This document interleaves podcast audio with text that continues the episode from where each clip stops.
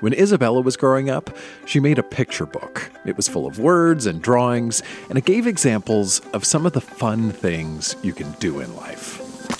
This girl is taking her dog for a walk. This girl is playing in the sun.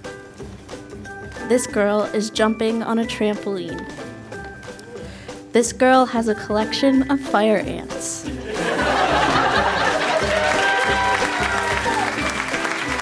That's Isabella reading about some common and not so common pastimes.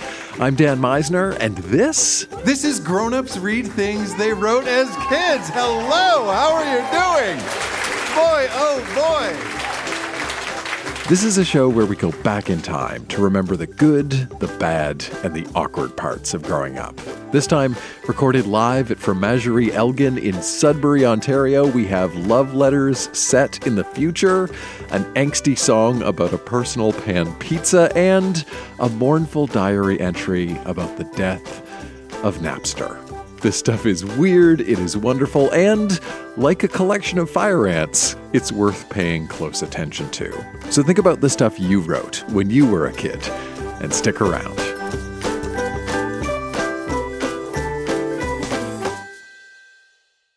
A minute ago, we heard from Isabella, who shared a short story about a girl who collected fire ants. But that wasn't the only thing Isabella brought to our Sudbury show. Um, next, I have for you the first letter I ever penned. This must have been in grade one. So, Dear Paolo, please come to my house sometime on the weekend. We can go to Walmart. We can buy some new toys. We deserve it. Love your cousin, Isabella. So, two years later, my mom would buy me a diary, which I would try and write in every night. And here is the first entry in my first diary.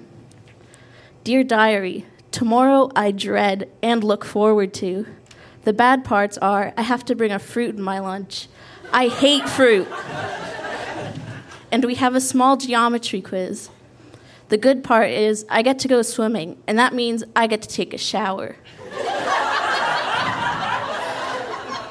I hope tomorrow is hot, like maybe 16 degrees to 19 degrees Celsius.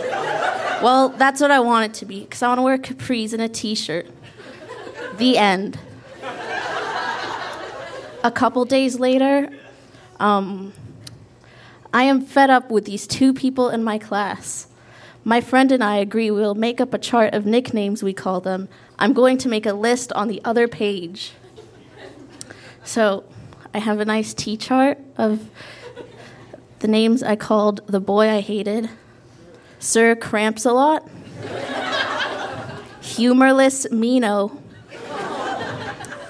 Mr. I think I'm so fast and so smart. Uh, the second column is my arch nemesis at the time, a girl I disliked. I used to call her Show Off Head. Bossy Boss. Friendless Person. And Miss I Can Count Fractions.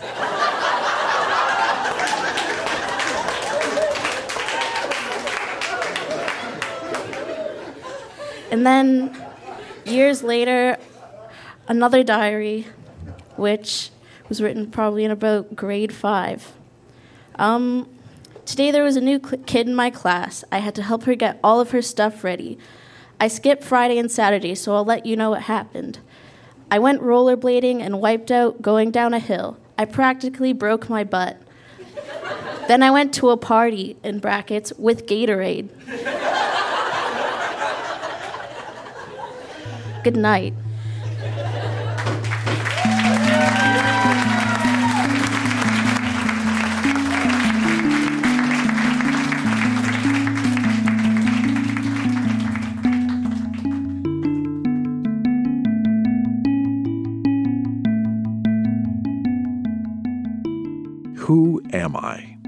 In a lot of ways, I think that is the central question of growing up.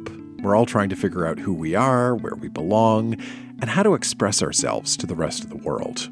When our next reader, Kayla, was 13, a big part of her identity had to do with music. And as you'll hear, Kayla had some pretty strong musical tastes and opinions growing up.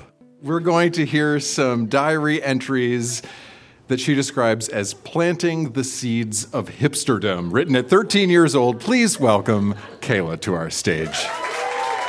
A quick heads up Kayla uses a few cuss words in her diary, which we do not bleep. Okay, so yes, uh, two pieces of context, I guess, for this. One, I did consider myself very precocious when it came to music. And this contradictory fact that I was also really into the new metal band Korn, um, which is important for this first entry. Yeah. uh, May 5th, uh, 2000. Dear Journal, howdy ho. Guess what I'm having for dinner tonight? Corn on the cob. LOL. But seriously, I really am having corn on the cob tonight. I also downloaded Napster, and I've been downloading MP3s like crazy. Ugh, Hanson is on Much Music right now. Gag me with a spoon. Well, nothing else to write, but maybe I will come back to write something later when my brilliant mind comes up with some more brilliant thoughts. Dear Diary, I downloaded a really cool song today. It's called Mambo Number Five. I forget who it's by, though. Well, good night. Dear Diary, I swear my friends need to get with the program. They have only heard Mambo number five recently. Losers, eh? I have heard of that song a while ago. Oh well, I rock. I'm. I am very conceited today. I don't mean to, it's just the way I'm feeling. um, dear Journal, I can't believe it. I just fucking can't believe it. On Friday, July 28th, 2000, Napster, my beloved Napster, is being shut down. You fucking bastards.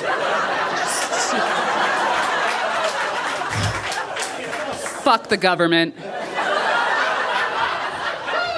Fuck Dr. Dre. Fuck Metallica. Fuck Christina Aguilera. And fuck Sarah McLachlan. Why? I don't see anything wrong with Napster, and I'm not the only one. Limp Bizkit, thank God. Cypress Hill and Elwood all love Napster. I can't believe it. It's really not fair. People who love music use Napster for a greater, greater level of enjoyment. I wish they would understand. All everybody is worried about is money. Money isn't everything, you know. Dear Journal, June 30th. Yes, Napster is going to stay on until the appeal is over. right on. This makes me so happy. There was a guy who made this comment on the internet Everybody wants a CD, but not all can afford it. I want a Porsche, but can't afford it, so it doesn't mean I go down to my local car, car dealership and steal. In my opinion, it would be more like I can't afford it, so I will just borrow it from my friend and take it for a little spin. That's how I think about it. So, right on to all the fans that support Napster. Long live the MP3.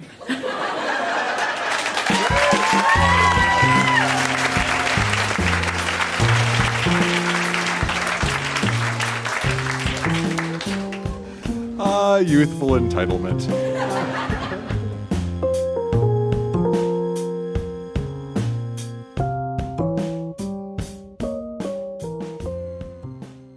One of my favorite things about doing live Grown Ups Read Things They Wrote as Kids shows is getting to meet all of the readers and hearing the stories behind the writing that gets shared on stage. And sometimes the story of how somebody managed to dig up their childhood or teenage writing is just as interesting as the story itself. Our next reader, Matthew, he's a writer and a fairly accomplished one. He's a published novelist, he's been a playwright in residence, but at our Sudbury show, Matthew brought a piece of his early work, a short story he wrote when he was eight. And Matthew showed me uh, a copy of this story earlier, and it was originally typed up on a Commodore 64. And in order to read it tonight, he had to boot up the Commodore 64 and with his phone take pictures of the screen because he couldn't print it out. Please welcome Matthew to the Grown Ups Read Things They Wrote as Kids stage.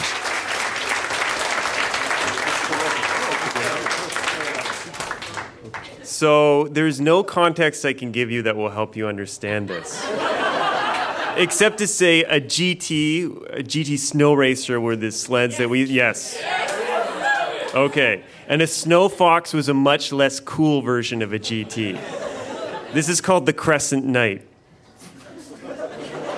With a K. Um, the night was filled with mist. The gravedigger locked the gates. As he left, a hand of bones pushed away the dirt and mud from its grave. Chapter 2. the next day, the snow started falling. Caitlin and Ian were bragging how good their Halloween stuff was, while deep inside, Matthew felt they suck. Caitlin started saying Matthew's older brother Warren had a hunk of junk for a GT and her Snow Fox was better. Josh kicked Caitlin's Snow Fox. It fell apart. Josh and Matthew screamed with laughter. Richard said the jump was ready. Chapter 3. It was getting late, and too tired to notice, Warren and Matthew didn't see the giant armored knight with grave mud all over its armor creep towards the house. Chapter 4. Matthew was awakened by heavy breathing. He looked up to meet eyes with a crescent knight. His heart pounding, Matthew reached for the phone to call his buddies, for he knew he would need help. Chapter 5. Matthew put down the phone and felt a little bit of hope. Then he looked into the red, dark eyes. It made him want to scream. He pushed Warren, who mumbled, Put everything down on the pillow. Knowing Warren was in a dream, Matthew kicked him and then looked up. There was nothing there. Chapter 6. In the morning, Matthew, Warren, Caitlin, Ian, Josh, and Richard searched the house for clues but all they found was mud. Chapter 7. Epilogue. It was Monday. Richard was at his spot that he called Death Cliff. People try to drive by but never make it because they fall off. It makes a lot of loss of people. You can, you can almost hear the animals laughing. the end.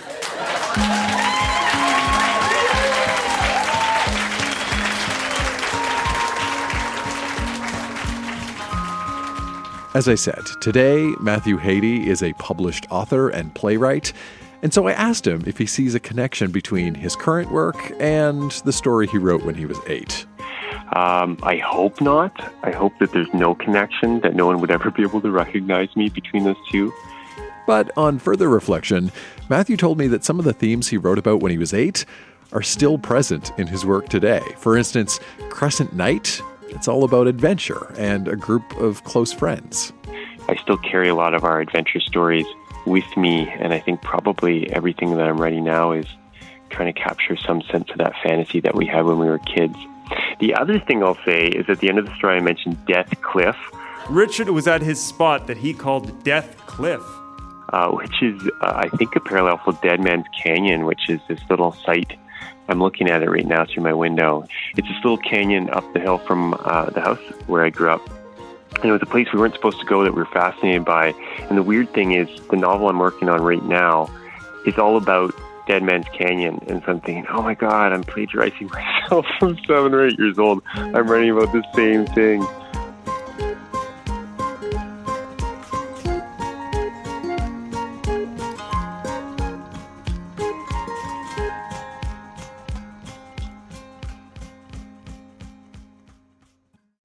When Jessica was a teenager, she went on a year long exchange trip to England. And while she was there, she fell in love with a guy named Nick. At the end of her exchange, Jessica moved back to Canada and she was feeling really conflicted. Part of her wanted to return to England to be with her boyfriend, but at the same time, she knew that would be complicated. So she was faced with this choice stay in Canada or move back to England to be with Nick. And as a way to work through that choice and help her decide, Jessica tried a writing exercise. She sat down and wrote to Nick, imagining the kind of letter that she'd write to him in five years' time if she decided to follow her heart. And then she wrote what she imagined Nick would write back to her. You got that? You with me? These are love letters set in an imagined world five years in the future where Jessica decided to pack up and leave her family and friends behind. These were written and never sent, which is why we get to hear them tonight. Please welcome Jess to our stage. A quick heads up Jessica uses a cuss word in these letters, which we do not believe. So I wrote him a letter, and then I wrote his response to me myself. Dear Nick, we've spent, crossed out, lived almost all of our relationship through letters. I've become accustomed to communicating to you in this fashion. And now that you're sitting in the other room watching cheesy sitcoms, this is the only way that I can think of telling you that I'm leaving.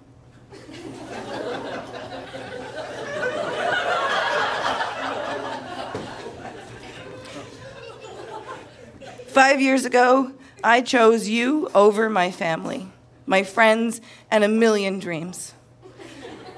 I'm not holding you responsible. I was aware of the risk that I was taking. But right now, all that I can think of is going home and pursuing my dreams. I'm sorry that I couldn't be the woman that I thought that I was. I'm sorry that you're not the man that I wanted you to be. I wish you all the best in your life. I will always remember why I came here. And that was something that I had to do. But now I have to leave. I still love you. That was nothing to do with why I'm leaving. I just need to be me. Love, Jess. Sign X. Response written by me.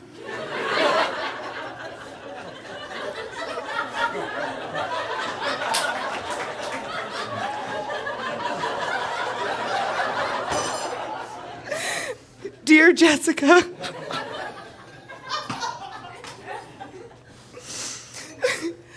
I know you will never get this letter.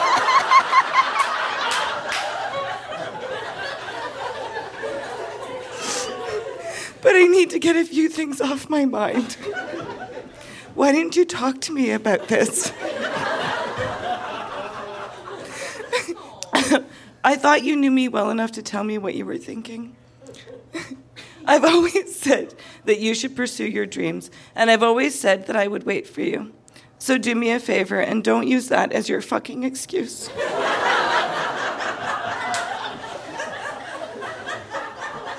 I'm mad. I'm mad that you ran away from your problems. This made me realize that you ran away from your problems when you came here in the first place. Don't blame me that you failed your last year of high school. I never asked you I never asked you over here. Yes, I wanted to be with you, but only when you were ready.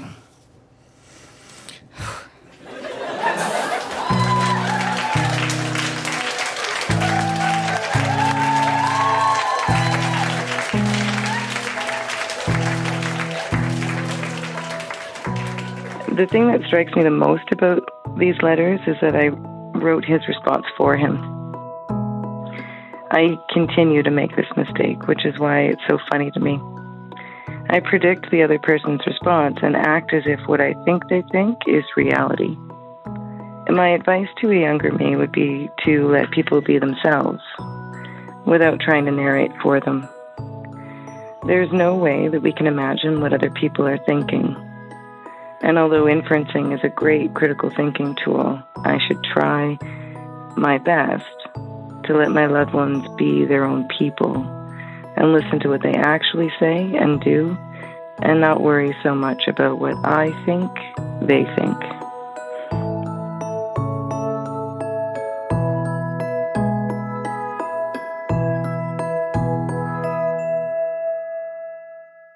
Earlier in the show, we heard from Kayla lamenting the death of Napster. And music was a recurring theme throughout our Sudbury event. Our next reader, Sean, is going to share with us something he wrote in seventh grade. This is the very first song he ever wrote. Please welcome Sean to our stage. Hi. Um, so, just a bit of context. So, I really wanted to be the lead role in my eighth grade play, but I didn't know what a monologue was. So, I was like, I'll write a song and perform it, and that will be my monologue. So, uh, this is my monologue leading into the song. Okay, so, hello, my name is Richard Sadface. My friends call me Cobra Eyes, and I'm in a band called the Oven Touchers. Um, this band of mine is a new music revolution with our meaningful lyrics, like our song My Love is Like Pizza, and a salute to old people. I play bass, and then it says in parentheses, start to pretend to cry. Uh, oh, I'm sorry. I don't like talking about my music, it's just so hard. Um, anyway, I'm all right now. I'll try and play you my song. So then I would hit play on the CD player, and I don't remember the, the, the melody. I'm really sorry, so I'm just going to read the lyrics. So, my love is like a personal pan pizza. My heart is the toppings. My clothes are symbolized through the red toppers bag it comes in. So go ahead and take a bite out of my love. I'd expect something like that from you. Lonely you, pitiful you, lonely, pitiful you. this pizza is a lot like me. It's shallow and has too much cheese. but I'll still eat it because pizza is good. and then here's the refrain. So go ahead and take a bite out of my love because my love is like pizza, but it doesn't come with breadsticks or dipping sauce. Thank you. That was my song.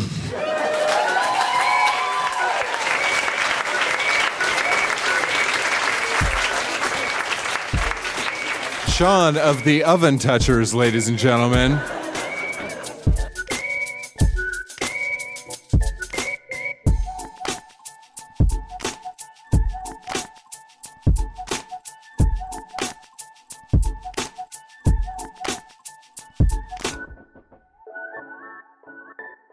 When I was a kid, I was smack dab in the middle of the target market for Ghostbusters. I watched the Ghostbusters movies, I had the action figures, I loved the cartoon television series, and it turns out I wasn't the only one.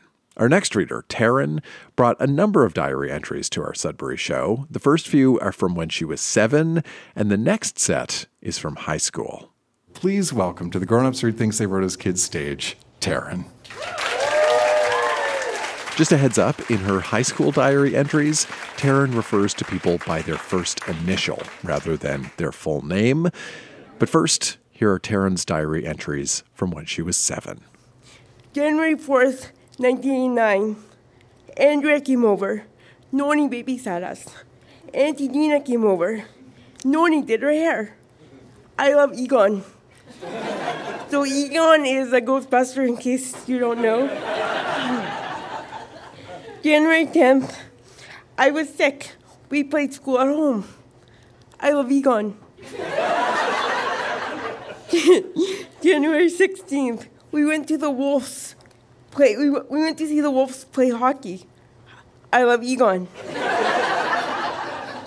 January 19th, we played handball. It was a tie. I love Egon. February 22nd, we went to gym. Lisa made a club. I'm in it. I love Egon. and then just for the next two entries, um, something to keep in mind while you're listening to the next one. I w- went to Catholic high school, and um, so we were pretty. So friends I hung out with were pretty kind of preppy and square in a way. So just keep that in mind for the next entry. August 21st, 99. At about 9 p.m., I went over to C's house because it was her 17th birthday. Then we went downtown in the parking lot across from the dark room. We hung out with a couple of other people for a while.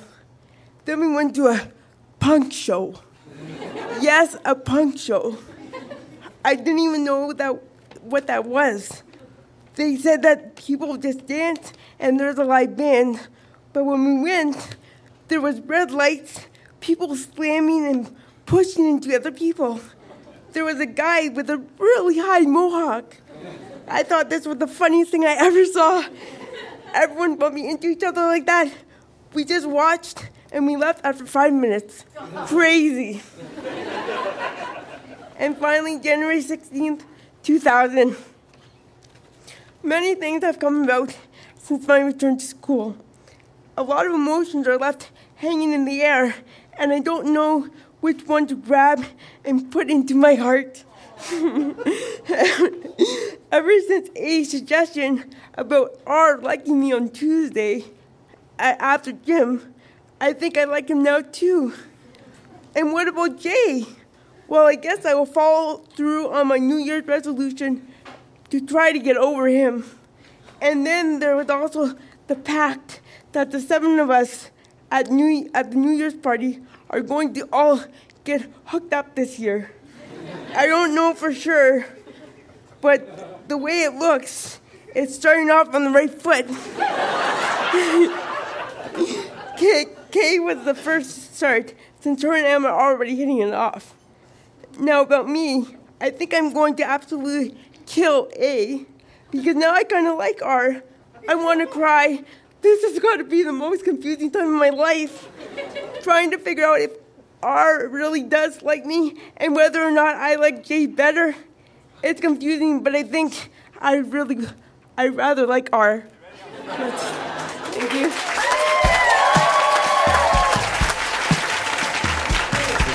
Taryn, ladies and gentlemen.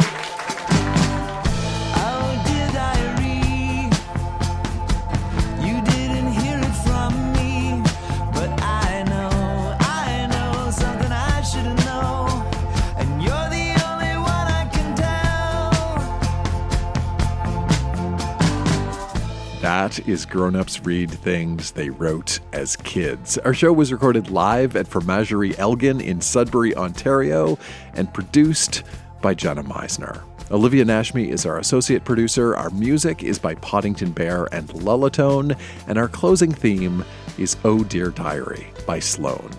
Now that you've heard Grown Ups Read Things They Wrote as Kids, why not watch it too? You can see videos of every reader at our Sudbury show on YouTube. Just search for Grown Ups Read Things They Wrote as Kids. We also post videos to Facebook. Again, just search for Grown Ups Read Things They Wrote as Kids. I'm Dan Meisner. Thanks for listening.